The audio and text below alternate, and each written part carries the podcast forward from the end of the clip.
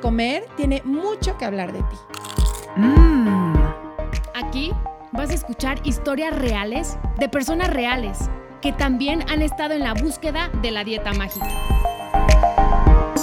Se vale repetir postre. Es un espacio que da espacio a la dulzura, a la risa, al dolor, a la exploración. A lo que no te atreves a mirar. A lo que te da miedo contar. Es un espacio que te da espacio a ti. Hola, ¿cómo están? Qué felicidad encontrarnos otra vez, Ana. Ay, Adri, y qué felicidad encontrarnos con gente como este postrecito que tenemos el día de hoy, oye. No, me encanta, me encanta. Eh, es como si yo hubiera estado esperando este postre, no sabía bien dónde conseguirlo, o sea, te lo juro. Y de pronto, como todo lo que tiene que llegar, llegó eh, con una, un mensaje a nuestras redes y me encanta recibir a la doctora Iracema Vázquez, médico cirujano, con una maestría en nutrición clínica, da consulta en el enfoque de salud en todas las tallas, alimentación con conciencia plena y alimentación conectada. Bienvenida, Iracema. Bienvenida. Hola, hola, hola. mucho gusto, muchas gracias por tenerme aquí. Oye, Iracema, te quiero preguntar, ¿cómo llegaste a nuestro podcast? Pues mira, yo desde hace ya, ahorita que, que me permitan contar mi historia, me hice fan de los podcasts de estos temas. De hecho, yo así fue como empecé.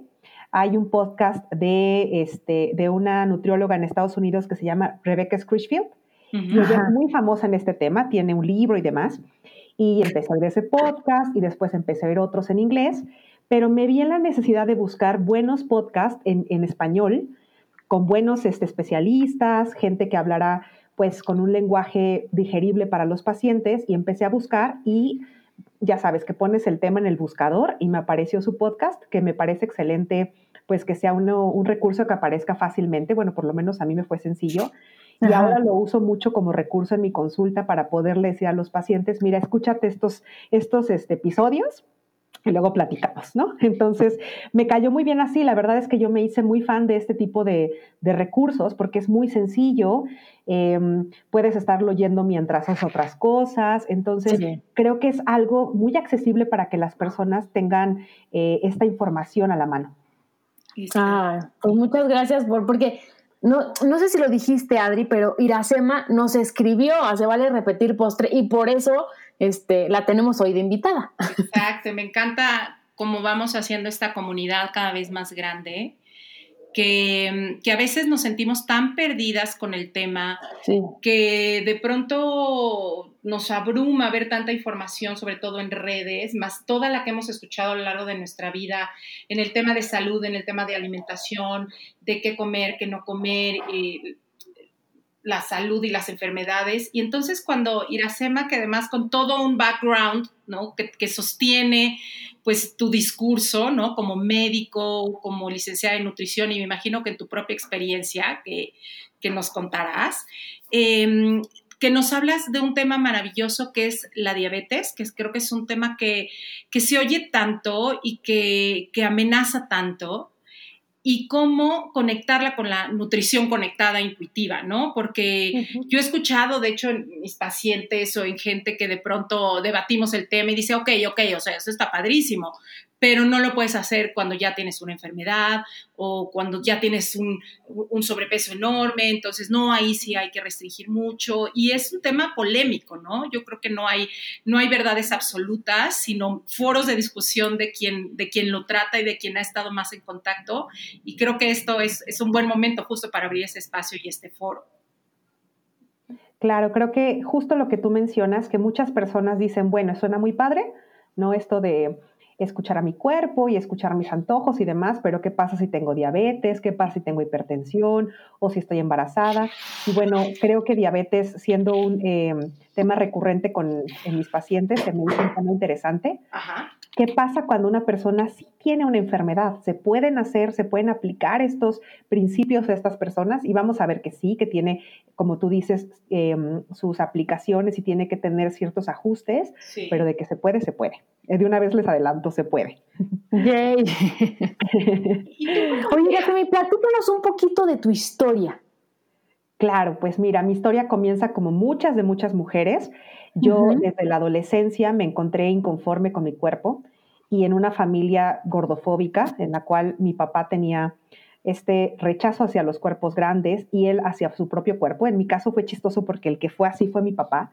Toda su vida estuvo a dieta. Mi papá ya falleció, este, pero así que no va a oír esta parte, no va a oír que, que voy a hablar mal de él. pero él fue el que siempre tenía se quería poner fajas y estaba a dieta y compraba comida baja en calorías, galletas integrales y demás, ¿no? Mi mamá no fue tanto así, mi mamá tenía más el lado de la belleza, ¿no? De siempre andar arregladas, ¿no? La cuestión de no envejecer, como que esta era más la parte de ella. Pero finalmente crecí pensando que era necesaria que mi apariencia hablara por mí, ¿no? O sea, si yo me veía delgada, si yo me veía bonita, además si yo era inteligente, y si yo valía eh, lo suficiente como, como paquete, ¿no? Era como lo importante. Entonces, bueno, yo estuve en inconformidad con mi cuerpo. Yo recuerdo desde muy chica, más o menos puedo recordar alrededor de los 9 o 10 años, que yo empecé a buscar, por ejemplo, libros que venían dietas loquísimas. Me acuerdo una de crema de cacahuate, que creo que comía solo eso todo el día. Evidentemente, nunca aguanté. Esa nunca la había escuchado. sí, era de un libro que se llamaba Las Mil y un Dietas, una cosa así. Y evidentemente nunca lo logré. Y eso que soy fan de la crema de cacahuate. O sea, me gusta. Pero no, no la pude aguantar. o sea, y empecé ya vomitas la crema de cacahuate. No, ni medio día, evidentemente, ¿no? Y, este, y después yo recuerdo que la, en la secundaria pedí que se me llevara con un médico o un nutriólogo para que me ayudara a perder peso. Y me pasa como a muchas pacientes y a muchas personas que han hablado aquí, yo veo mis fotos de esa época y era yo una niña normal. Mm. no tenía yo un cuerpo extremadamente grande ni demasiado pequeño, pero pues yo sentía que necesitaba que me ayudaran a perder peso. Obviamente mi mamá como intentando ayudarme, ya, ya se ha mencionado aquí que no lo intentan hacer a propósito, no es que te quieran hacer un daño, están metidos en esta cultura pues gordofóbica y pues me llevaron, ¿no? Entonces yo empecé mi primera dieta en la secundaria y de ahí pues estuve en muchas dietas, ¿no? En, en intentándolo sola o yendo a nutriólogos. Después en la carrera, yo entré a la carrera de medicina y ya estando ahí, yo hice dieta una vez más con una nutrióloga, bajé de peso ahí Después volví a subir, evidentemente. En el internado, que es cuando te vas al hospital y haces tus prácticas ya como, pues, tus primeros pininos con pacientes tú solito, me volví a poner a dieta. Evidentemente es una etapa estresante porque estás haciendo guardias, no duermes, pues te enfrentas a la muerte, a personas sufriendo y evidentemente ponerte a dieta en esos periodos pues es algo terrible, ¿no? Pero muchos lo hacíamos porque como estás tan estresado pues comes, duermes tan poco que comes, ¿no? Entonces, mucha gente subía de peso y era normal. Ahora lo veo y digo, bueno, pues era una manera de protegernos contra todo lo que estábamos viviendo, ¿no? Entonces, bueno, salgo de la carrera y yo siempre quise hacer nutrición, más bien por el lado de la nutrición hospitalaria, que actualmente ya no practico, pero a mí me importaba mucho esto de los pacientes graves y que les ponían nutriciones por la avena y salían adelante. Y hacia ahí me fui dirigiendo y empecé un diplomado en el, en el Hospital Adolfo López Mateos sobre ese tipo de nutrición. Y fue mi primer contacto con muchas nutriólogas. Entonces, para mí fue, ahí me enseñaron a calcular dietas, equivalentes, porciones, calorías y demás, eh, mucho detalle. Y fue mi primer encuentro con que era un mundo normal. Todas lo hacíamos. Era pues normal estarse restringiendo, contando calorías, viendo las etiquetas obsesivamente de todos los alimentos, pero todas lo hacíamos. Entonces en mi mundo era súper normal. Ni siquiera se veía como algo, vaya, se veía como algo especial. Era de, oh, tenemos estos conocimientos y podemos ver a detalle las etiquetas. Entonces, y después, conforme va avanzando mi, mi mundo de, de profesional, empecé la maestría. En la maestría cada vez se me dieron más mensajes anti-obesidad, em, entrecomillado, ¿no? Cómo atender a los pacientes, que evidentemente pues la obesidad es un, algo que mata a todo mundo según pues la, nutrición que a mí me enseñaron y que teníamos que acabar con ella a toda costa. Y desafortunadamente yo acabé viéndome como un médico que atendía pacientes eh, para ayudarlos a perder peso. Y cada vez me fui metiendo más en ese mundo, conviviendo con más nutriólogas y médicos que se dedicaban a eso. Y yo caí este, en el mundo de la dieta cetogénica. Ahora lamento tanto el día en que llegué a ese, bueno, no, realmente me formó como soy ahora, pero yo sí llegué a creer que la dieta cetogénica era la panacea. Sí. Yo de hecho me preparé, me certifiqué como médico para ayudarle a otros médicos y nutriólogos a enseñar esa dieta. Y me acuerdo que hablaba yo de todos los efectos negativos, pero los minimizábamos. Era como, ah, sí, pierdes masa muscular, pero tantita. Ah, sí, te mueres de hambre cuando acabas, pero es normal, pues, o sea, después comes, ¿no? Este, pues sí, te deshidratas y te mareas y te duele la cabeza y no puedes dormir y te obsesionas con la comida, pero es normal.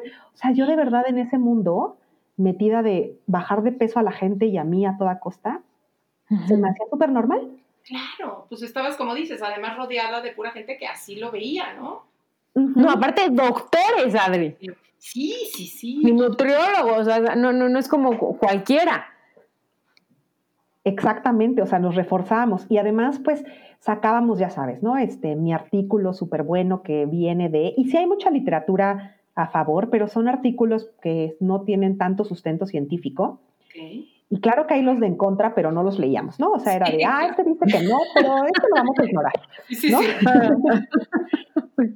y a mí me fue muy bien. O sea, yo puedo decir que yo, bueno, me fue bien porque pues estaba matando de hambre a la gente, ¿no? Y evidentemente bajaban de peso. Y me hice muy exitosa alrededor de la dieta cetogénica. Tuve muchos pacientes, me fue muy bien. Iba yo a radio, a televisión a hablar del tema. Y por un tiempo yo creí que vivía una fantasía de belleza, ¿no? Así, oh, ya encontré la solución, voy a salvar al mundo. Exacto. Con la dieta cetogénica. Claro. Ajá. Y, y, como tú decías, ¿no? Como con todo el, eh, lo que tú venías escuchando y demás era, estoy haciendo un bien a la gente, ¿no? O sea, y aparte estoy siendo exitosa porque resulta que sí están bajando de peso, aunque se mueran de hambre y tengan efectos secundarios, pero sí estoy logrando hacerles ese bien, ¿no? Porque si la obesidad era el enemigo a vencer, pues estabas tú como que de algún modo, pues triunfando. Exacto, yo lo veía como algo muy bueno. Yo veía a la gente feliz, claro, en el corto plazo, pues sí funciona, ¿no? Sí. Entonces, yo tengo, este, aquí tengo que hablar de otra parte mía. Yo tengo el diagnóstico de depresión desde hace mucho tiempo. He tenido muchos episodios depresivos y he estado, estaba cursando en ese, en ese momento en el que di el cambio, ¿no? en, el, en el momento en que descubrí todo esto nuevo. Yo estaba pasando por un episodio depresivo en el cual yo no entendía por qué. Dije, pero ¿por qué me deprimí? Si todo está bien, me está yendo bien en el trabajo, con mi familia, con mi novio. O sea, ¿qué me pasa, no? Y eh, afortunadamente llegué con una muy buena psicóloga que se llama Mirella y ella empezó a como interrogarme más y de repente salió esto de la insatisfacción corporal, ¿no? De yo no estoy a gusto conmigo, así esté flaquísima, no estoy a gusto conmigo y he de decirles que pasé por todo, pastillas, fajas, inyecciones, miles de dietas, evidentemente yo me las conocía todas. Y cuando caché esto de, caray, el problema es que yo no me quiero, yo no me acepto, ¿y ahora qué hago? Fue que empecé a buscar un podcast, justo, me metí a Spotify y puse eh, aceptación corporal, ¿no? En inglés. Y empezó a salir, el primer podcast que me salió fue el de Rebecca Scritchfield, y de ahí me llevaron a otros, otra muy famosa que es Christy Harrison, y de ahí otro que está muy padre, que se llama Dietitians Unplugged, que son dos este, nutricionistas que se dedican a todo esto del mundo antidieta, salud en todas las tallas, nutrición intuitiva, y descubro esto y digo, ah, caray, esto jamás nadie me había dicho que existía. Y la verdad, mi primera reacción fue de, qué bola de cosas raras, ¿no? Claro, otra moda, otra... Sí, yo dije, no, ¿cómo que comer lo que tú quieras? Y cómo que escuchar a tu cuerpo, pero por favor, claro que no. Y cómo que la obesidad, otra vez entrecomillado, la vamos a dejar así como está, claro que no. Pero entre más oía, dije, bueno, voy a leer el libro tal, voy a leer el artículo tal, vaya, me voy a meter al seminario tal, hasta que llegó un punto en que yo les digo a los pacientes que es como cuando descubres algo y ya no puedes volver atrás, ya no hay manera. Esto ya es una realidad innegable y ya no puedo decir, voy a ignorar esto nuevo que sé y voy a seguirme dedicando a lo mismo, no es posible. Y es cuando hago la transición. Oye, Eso tiene aproximadamente dos años. Porque es ir un poco en contra de lo que has creído por tanto tiempo, ¿no? No, no te causó conflicto de pronto decir, ay, güey, entonces, ¿qué está bien, qué está mal? O sea, me imagino que hubo ahí crisis, o fue tan contundente esta nueva información que, que, que no hubo tanto espacio para la crisis. Fue una de las más grandes crisis de mi vida. No, no, sí, de, repente yo me encontré buscando ayuda, de hecho, con la primera con la que fui aquí en México, porque lo busqué, fui con Lilia Graue, que he oído hablar mucho de ella aquí. Sí. Este, yo fui con ella, primero busqué Mindful Eating aquí en México, que ya no se llama Mindful Eating, pero bueno, en su momento sí, y acudí con ella a consulta. Sí, sí. Y le dije, oye, estoy en medio de dos paredes, ¿no? Que, que digo, ¿qué voy a hacer? ¿No? Dos caminos más bien. Y me dijo, bueno, ¿tú qué quieres primero? ¿Tratarte a ti o aprender a aplicarlo con tus pacientes? Y yo, no, pues tratarme a mí, ¿no? A ver qué se siente, qué se siente experimentar, pues comer así, subir o bajar de peso sin que yo lo controle. Bueno, controle también, pues entre comillas, porque no es algo que, que uno pueda controlar. no, no. Pero bueno, a ver si es cierto esto de que pues puedo aceptar mi cuerpo y, bueno, a mí sí me asustó muchísimo. Fue un año en el cual estuve en tratamiento conmigo, cada vez leyendo más y empapándome más de todo esto. Y poco a poco hice la transición con mis pacientes, no lo hice de golpe, empecé a tener este, dietas restrictivas, pero no tanto. Dietas no restrictivas, dietas, este, no sé, con una gran variedad, hasta lo que ya hago actualmente, que ya es ya decirle claramente a los pacientes, no te voy a ayudar a perder peso, yo no me dedico a eso.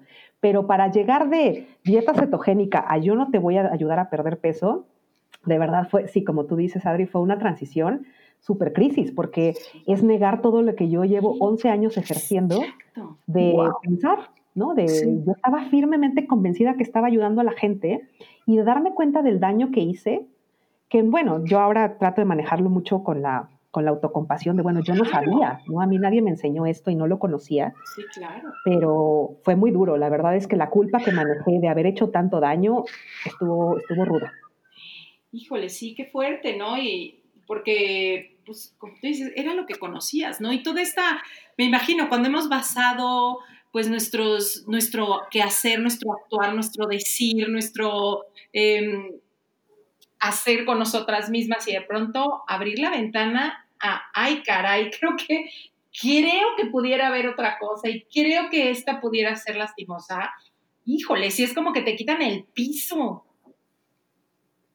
Así es, así es. La verdad es que sí fue, fue difícil aceptar mi proceso, aceptar el proceso con los demás, llegarle a un paciente que pues llevaban conmigo años porque iban y venían, obviamente volvían a subir de peso y regresaban. Sí y decirles, ahora yo hago esto porque bla, bla, bla, bla, o sea, darles todos los datos. Sí. Evidentemente hubo gente que me dijo, ah, sí, este, como que no, ¿no? Ya me voy.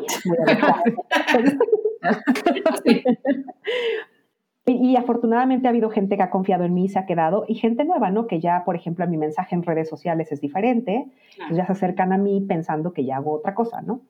pero este, finalmente pues mucha gente que, se, que estuvo conmigo en la transición, pues algunos se quedaron, algunos se fueron y lo entiendo perfectamente bien, ¿no? Cada quien está en diferentes puntos del proceso y aprender a respetar eso también fue un trabajo. Me imagino. Y por ejemplo, Iracema, de, de ese proceso, bueno, de esa parte que tú estabas en una dieta cetogénica a hoy, a que comes intuitivamente, hoy, ¿cómo es tu relación con la comida? O sea, ¿qué le puedes decir a la gente? Decir, no yo que me, encuentro todo el tiempo haciendo dietas, escucharte, decir, ¿cómo? ¿Y cómo hago ese, esa transición? ¿Cómo se relaciona ahora? No, porque muchas veces suena padrísimo, pero no sabemos el cómo hacerlo. Claro, yo sí creo que, y esto lo escuché, no es, no es mío, pero ya que lo viví, sí necesitas que alguien te ayude en algún punto. En algún momento del camino vas a necesitar que alguien te lleve de la mano, aunque sea un mes o unas dos, tres sesiones, pero que alguien te vaya diciendo esto que necesitas oír de voy bien. Claro. de alguna vez oí que si comiéramos intuitivamente todos, pues sería comer ya, ¿no? No necesitaríamos guía de nadie.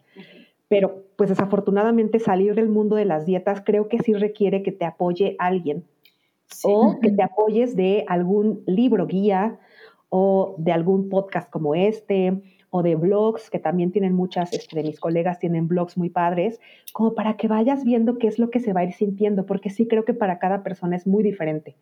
yo te puedo decir que para mí fue muy fácil decir, se acabó. No sé qué voy a hacer, pero lo que no puedo volver a hacer es una dieta más. Ya no. Entonces para mí fue muy fácil decir, pues voy a empezar a comer.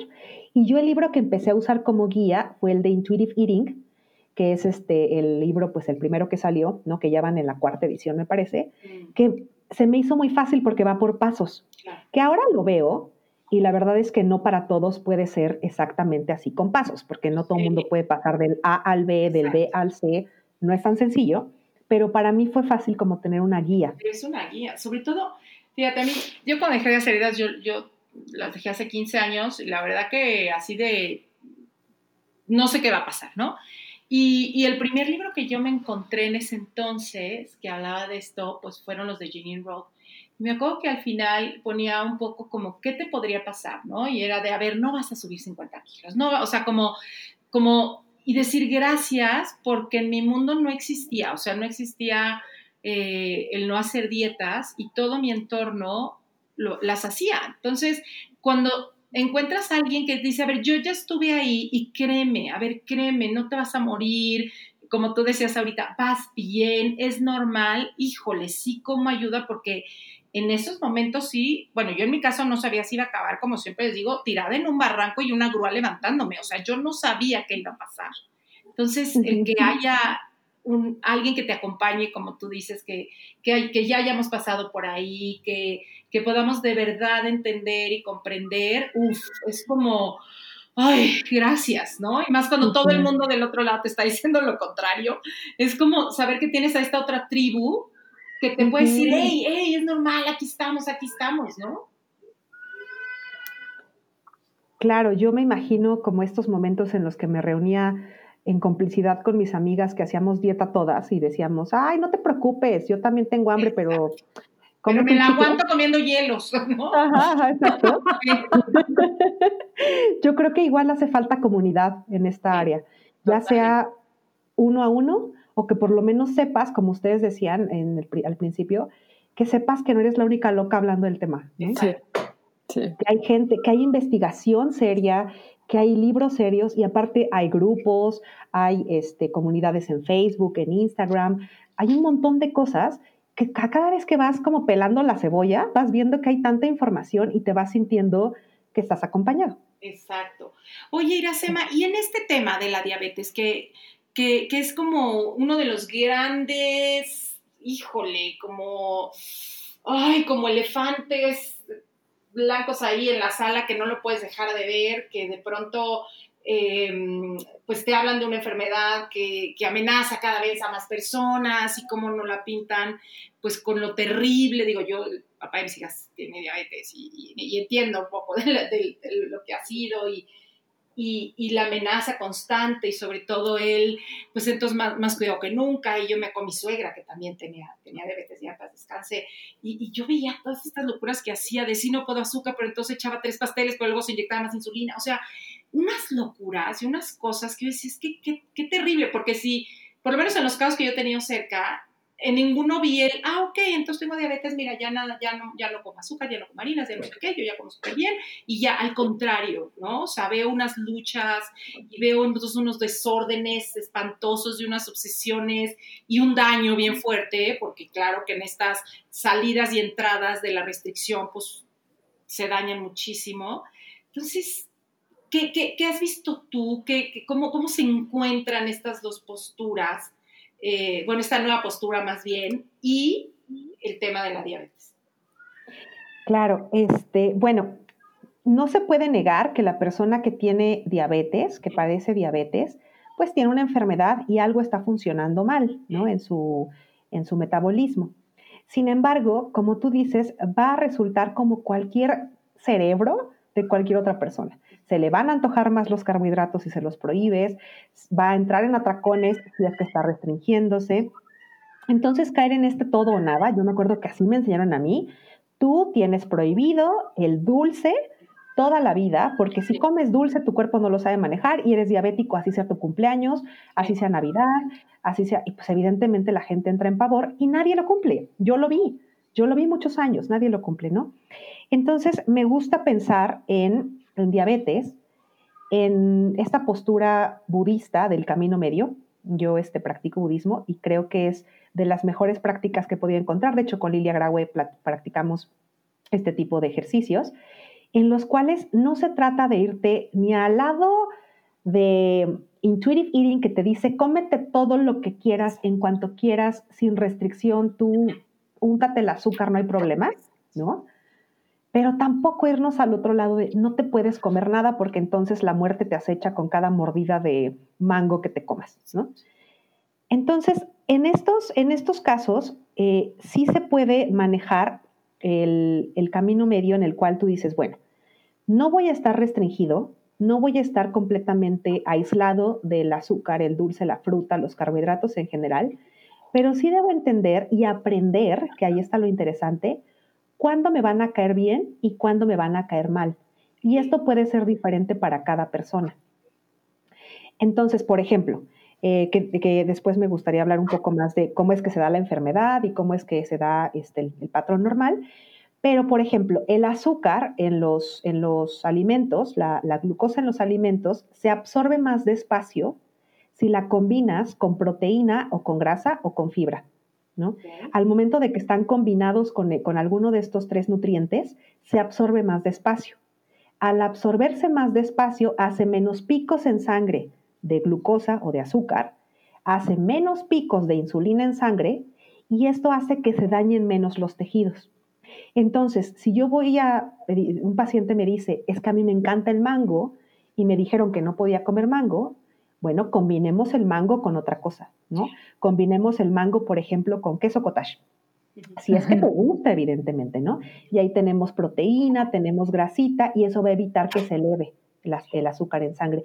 hay ciertas técnicas y lo que se le dice al paciente es, eh, cuando estás comiendo, ¿no? Cierto tipo de alimentos que se te antojan o qué es lo que te eh, decidiste comer en ese momento, ve cómo te sientes, ¿no? Es mucho observarte a ti mismo, aprenderte a conocerte otra vez, qué se siente en cuanto a si te mareas, si tienes suficiente energía, si te da sueño, tomarte tus glucosas capilares, ¿no? Tener tu, tu glucómetro y tomarte tu glucosa capilar y ver qué tanto se elevó, qué tanta saciedad sentiste, si te quedaste con hambre.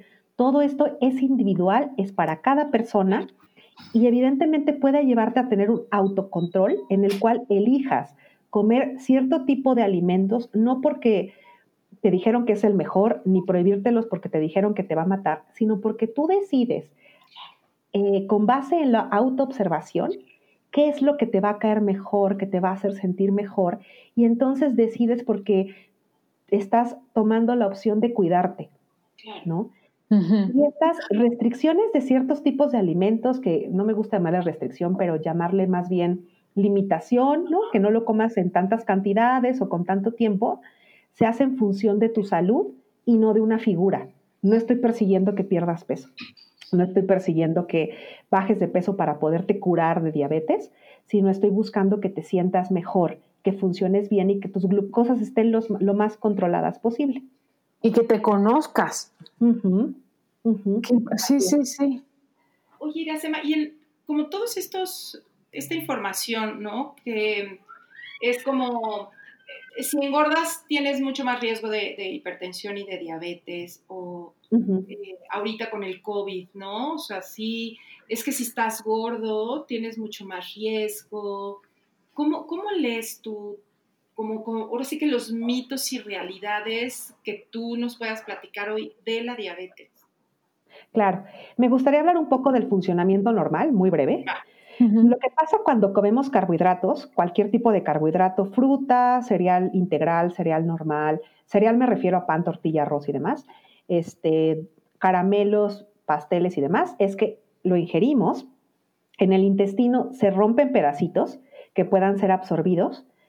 Una vez en, la sangre, estos eh, son detectados, estos niveles de, de azúcar en sangre son detectados y es vamos, qué vamos a hacer con esa glucosa en la sangre. No se puede quedar ahí porque no hace nada bien. La glucosa en la sangre libre no tiene muchas buenas funciones. Entonces, lo que se hace es ya sea mandarla a las células a las que va a dar energía, ¿no? que principalmente son las del cerebro, o a guardarse.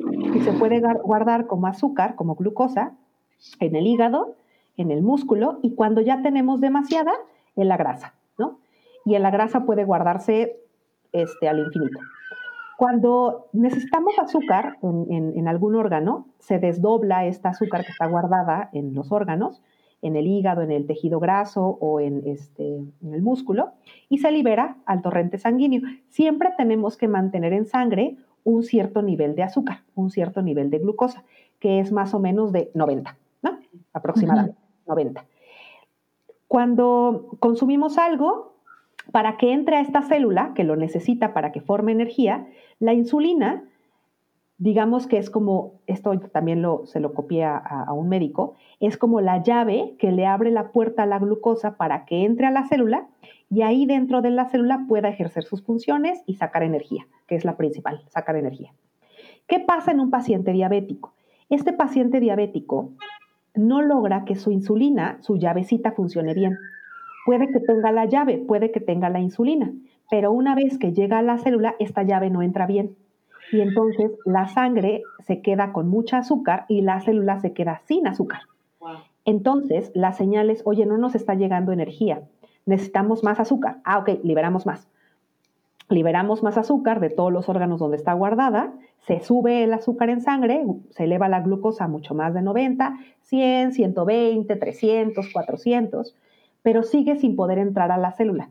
Entonces la señal es, oye, saca más, porque pues aunque según tú ya sacaste, no hay suficiente, y saca más insulina para que tengamos más llaves para que entre. Se eleva el azúcar en sangre, se eleva la insulina en sangre.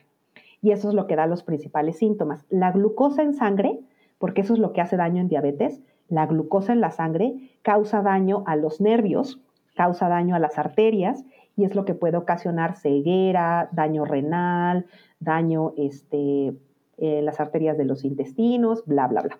¿Okay? Esa sería como la enfermedad y la salud. Ahora, se, se vio en algunos eh, artículos hace muchos años que las personas que tenían más peso eran las personas que tendían a presentar esas enfermedades. Y entonces se hizo una relación, claro, tienes peso alto, te da diabetes y tienes todas las complicaciones. Sin embargo, con toda la, investigación que se siguió haciendo, que no son los artículos más sonados, porque evidentemente no es lo que vende, se han dado cuenta, exacto, que tanto personas delgadas como personas gordas, y yo uso gordo igual como sin estigma, tanto personas delgadas como personas gordas, que crees que se enfermaban de diabetes. Y tanto gordos como delgados tenían complicaciones de diabetes. Entonces, no es garantía. No puedes decir solamente las personas que tienen un peso alto se van a enfermar y se van a complicar. Que si el peso influye, así es, sí es cierto, el peso influye, pero como dice Lucy Aframore, se convierte en un factor de riesgo no modificable. Aunque el peso fuera un factor de riesgo para que desarrollaras diabetes, al yo no poderlo modificar, porque no puedo, ya está probadísimo que no puedo, entonces no me enfoco en bajarte de peso, me enfoco en todas las demás cosas que sé que te van a ayudar a controlar tu diabetes. Entonces, de que el peso puede en algunas personas ser un factor de riesgo para desarrollar diabetes y demás, pues probablemente sí, pero ¿por qué no seguimos peleando con bajar de peso a una persona si ya está probadísimo que no va a funcionar y que al contrario, si yo la pongo a dieta y baja de peso, 65% de las personas van a subir más de peso, todavía más del inicial. Entonces les voy a agregar todavía más peso al peso. ¿No? Entonces me estoy, estoy tirándole a, que el paciente se ponga todavía peor, ¿no? Sí, no le estás ayudando, ¿Qué es lo primero, ¿no? Toda la gente, es que eh, adelgaza y entonces ya no, ya no, o sea, como el adelgazar es lo que va a hacer que tú ya estés bien, ¿no? O sea, que tú ya no, que tus niveles ya no se suban y demás. Y ahorita lo que nos compartes y hemos escuchado aquí que me encanta es, no, vamos a, a ver más bien en qué otros aspectos podemos ayudarte. ¿No? En estos, me imagino, combinaciones como la que tú nos dices, me imagino el descanso, este, los espacios entre comidas, el estarte cuidando, me imagino los pies, este, como muchas, eh, muchos temas que están alrededor y que como de pronto se centran en nada más baja de peso y estos regaños que, que surgen hacia el paciente cuando no lo logra, y que entonces pues lo pone en peor lugar, ¿no? O sea, creo que cuando estamos desde la amenaza y desde el miedo, menos capacidad tenemos de sacar nuestros recursos, de querer salir al mundo y cuidarnos, ¿no? Al contrario, nos metemos como en este lugar atrincherado de, de mejor me protejo porque si salgo me, me regañas y me amenazas y me avergüenzas, no solo el doctor, no toda la familia. Cómo, cómo se vuelve el foco, ¿no? Como tu diabetes, no comas, mírate, no sé qué, qué, qué terrible. De hecho, tocas un tema que me parece sumamente crucial en el tema de diabetes y todas las enfermedades crónicas. Está probado que lo que causa más daño es la fluctuación del peso, una, el estar subiendo y bajando de peso causa algo que se llama carga alostática, que significa a, a grandes rasgos que el cuerpo va acumulando estrés y va generando mayor daño.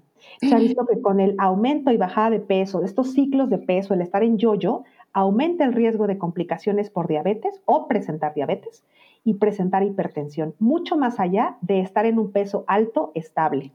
Entonces, estar baja y sube, baja y sube, baja y sube, te complica más. Entonces estos médicos, como yo lo hacía antes, ¿no?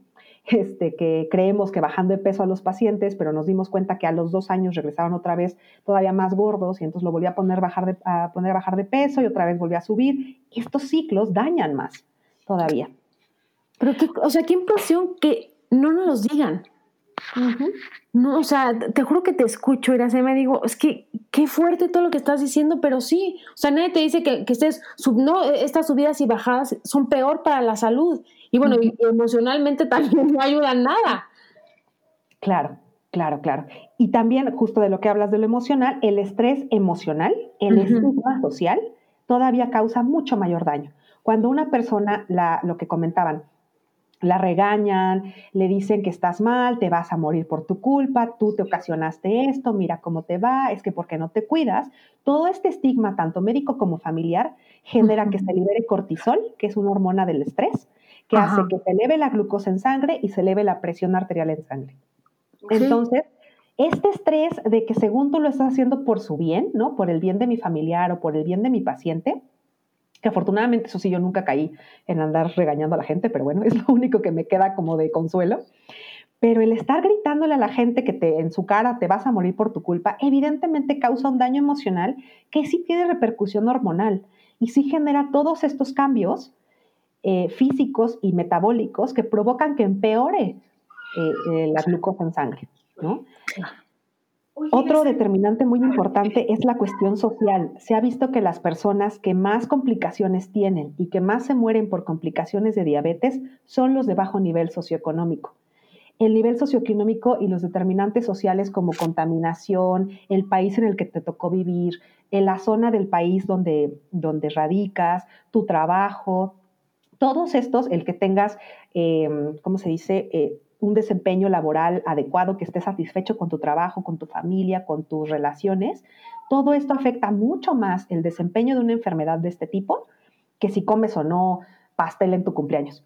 ¿no? el, que te, el que te estés, em, que no tengas acceso a buenos sistemas de salud, ¿no? que si te sientes mal, vas a ir al doctor y te van a regañar, aparte no hay doctor, aparte no hay medicamento, no te están surtiendo del medicamento que necesitas, entonces no te enseñan a aplicártelo, no te explican cuál es tu enfermedad, por qué es que se dan las complicaciones, por qué la importancia de tomarte cada cierto tiempo tu medicamento, que no se te olvide, que no te olvide inyectarte, que no vas a tener complicaciones por eso. Toda esa información que se da por hecho, ¿no? O que en personas que tienen menos recursos no se aplican, evidentemente influyen mucho más que si una persona cuenta cuántos carbohidratos se come en un día. Claro, y como dices, como dice Ana, esto no nos lo dicen. Sí, no. En los niños, ¿no? Porque, híjole, ahora sí que uno como quiera, pero las criaturas. pero las criaturas, Adri. no, o sea, un niño que, que, que le, le detectan eh, diabetes y que entonces desde, desde bien chiquitos ya traen este, digo, entiendo el terror como padres, ¿no? O sea, yo, yo teniendo una, digo, mis hijas siendo hijas de una persona con diabetes, pues era uno de mis principales miedos y me acuerdo que me acerqué a mi pediatra y dije, ¿qué hago? Tengo a toda mi familia encima y me dijo, mándalos al demonio. Ay, gracias, ¿no? Y ya fue como a ver qué, como de qué se me debería de preocupar o de preocupar, ¿no? ¿Qué síntomas, qué todo? O sea, no, no, no, no nada más hice esta cosa así de, ay, pues ya me vale, sino como ver hasta dónde, ¿no? Y la verdad creo que ahí este, algo resultó bueno. Pero, pero pienso en, en este miedo que como papás tenemos y que, que, te digan es que tu hijo tiene diabetes, ¿no? ¿Y cómo, lo, cómo le explicas a un niño? ¿Y cómo, cómo le vas a decir, tú no puedes ir a la fiestecita y comer pastel? Y el que ya todo el mundo sepa, entonces están cuidando y cuidado, y has comido el dulce. ¿Cómo, cómo, cómo enfocarlo en los niños? Fíjate que los niños creo que es una cosa que van muy de la mano con la educación de los padres, ¿no? Si a un padre le enseñas a no tenerle miedo a los alimentos y a manejar esta cuestión de si se pueden hasta cierto punto ciertas cosas, es mucho más fácil que lo transmitan sin miedo a sus hijos. Actualmente los padres tienen mucho miedo porque a las mamás se les evalúa si comen los niños orgánicos, si comen hecho en casa. Sí, sí. Si las papitas las haces tú o las compras hechas y les ponen sal. O sí, rojo, número tres, sí, porque pues ya... Exacto, y pobre de ti si le das un jugo embotellado porque eres la peor madre, porque cómo no exprimiste las naranjas con tus propias manos, ¿no? Entonces, bueno, es una carga emocional fuertísima para las mamás. Entonces, yo, yo conozco especialistas en estas áreas que ayudan a mamás, ¿no? De hecho, hay talleres para mamás en las cuales se les, se les enseña a ellas, porque finalmente el niño, pues como ustedes lo, lo han visto, copia lo que hacen los padres, ¿no? Si, tus padres tienen miedo y te dicen, no, no, no, la paleta no, creces primero pensando, algo tengo muy mal, ¿no? Y creo, crezco con rechazo hacia mi cuerpo, porque me falló, ¿no? Tengo una enfermedad.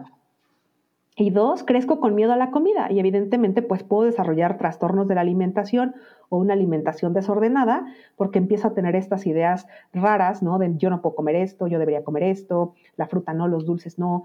Y bueno, esto puede ser muy peligroso, ¿no? En una edad chiquita. Entonces yo recomendaría que a los padres de niños que son diagnosticados con diabetes y que estén interesados en no tratar a sus hijos con restricción, ¿no? Que estarles diciendo, este, hagamos la versión saludable de las barritas, ¿no? Y pues, esto no es una barrita, ¿no? Entonces sí creo que es importante que se acerquen. Hay hasta incluso libros de alimentación intuitiva para adolescentes y para niños libros de ejercicios también en los que se les puede enseñar a los padres y a los niños a trabajar de esta manera. Y creo que sí es muy importante que si tu hijo tiene una enfermedad ya diagnosticada, te acerques con un especialista que sea especialista en nutrición de preferencia en este tema, porque si no te lo va a mandar a dieta restrictiva. Y, este, y se puede manejar perfectamente la enfermedad sin que tenga complicaciones es una delicia de verdad escucharte. Ay, sí, que se repita, por favor.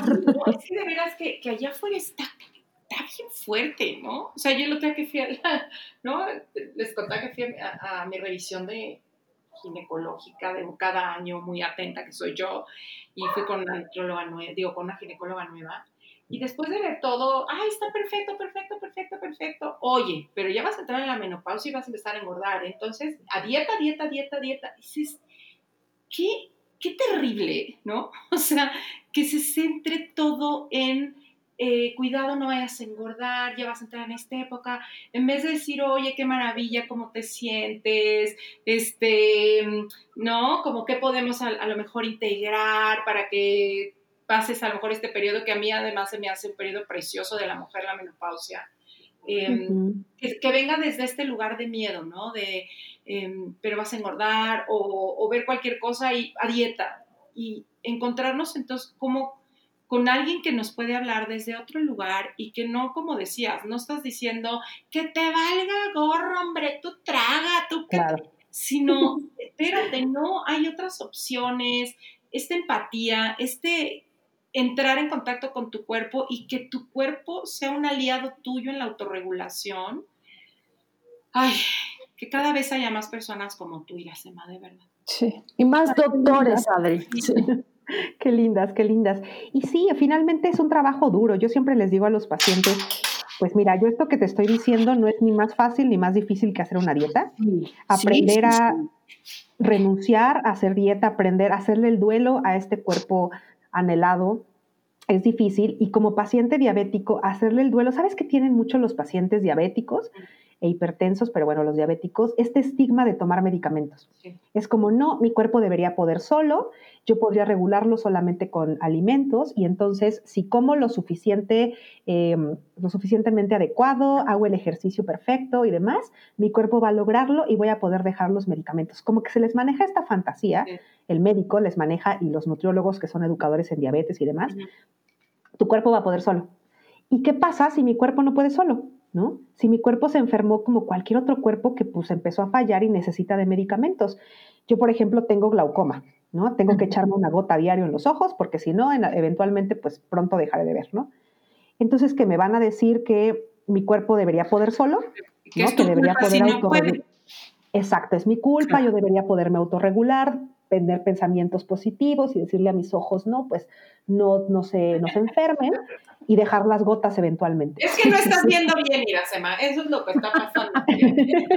no ves las cosas adecuadas, por eso... Exacto, exacto.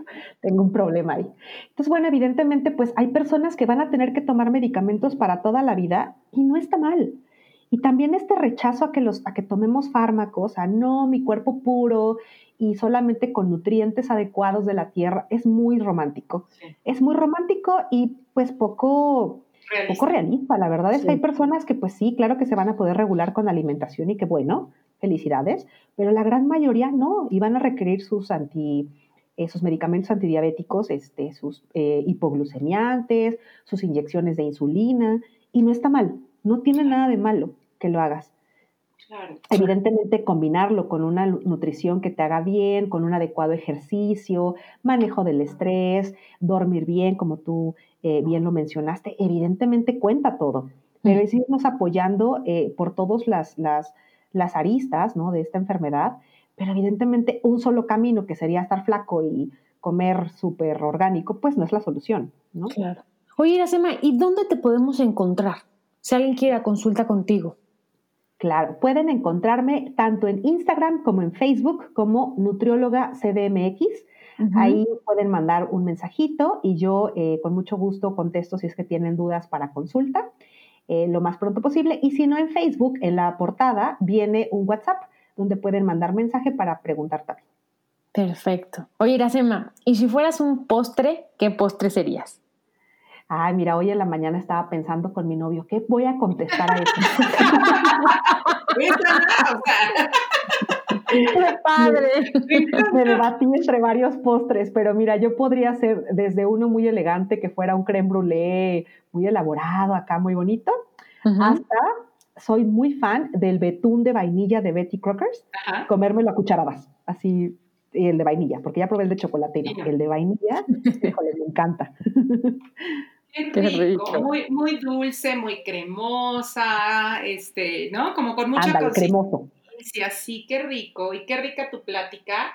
Me encanta que cada vez de verdad hayamos más personas eh, entrándole a esto desde un lugar más realista, más humano, este, más empático, con más posibilidades, que, que si hay un diagnóstico, pues sí, de diabetes, que no sea el fin del mundo, que no sea ya, ya valí para siempre, ya, y, no es cierto, ¿no? Es una condición y como tú decías, hay muchísimas cosas que te van a ayudar a tener una vida súper plena, ¿no? O sea, es como casi, casi ya se te acabó la vida y entonces ya, ya soy enfermo de diabetes, entonces ya voy a sufrir toda la vida y pues no es cierto. Sí, tanto no se acaba la vida como no estás libre, así comieras perfecto, hicieras el ejercicio perfecto, nadie se libra, nadie hasta ahorita ha librado la batalla contra las enfermedades. Estamos destinados a nacer, envejecer, enfermar y morir. Todos, todos. Y a algunos nos tocó, bueno, este, yo no, pero a algunos les tocará diabetes. Y no se acaba la vida, ¿no? Como tú dices, pues la vida sigue como con esa, como con muchas otras enfermedades. Claro. Ay, qué rico. Ay, te disfruté muchísimo. Yo también, y esta es tu casa, ojalá que repitamos postre porque estuvo Ojalá, ojalá, yo encantada. Estuvo súper rico. Pues muchas gracias, Ana. Muchas gracias a ti, Adri. Nos vemos, no, nos escuchamos en la siguiente. Hasta luego, muchas gracias. Bye. Si te gustó el podcast, pasa la voz. Y no olvides suscribirte.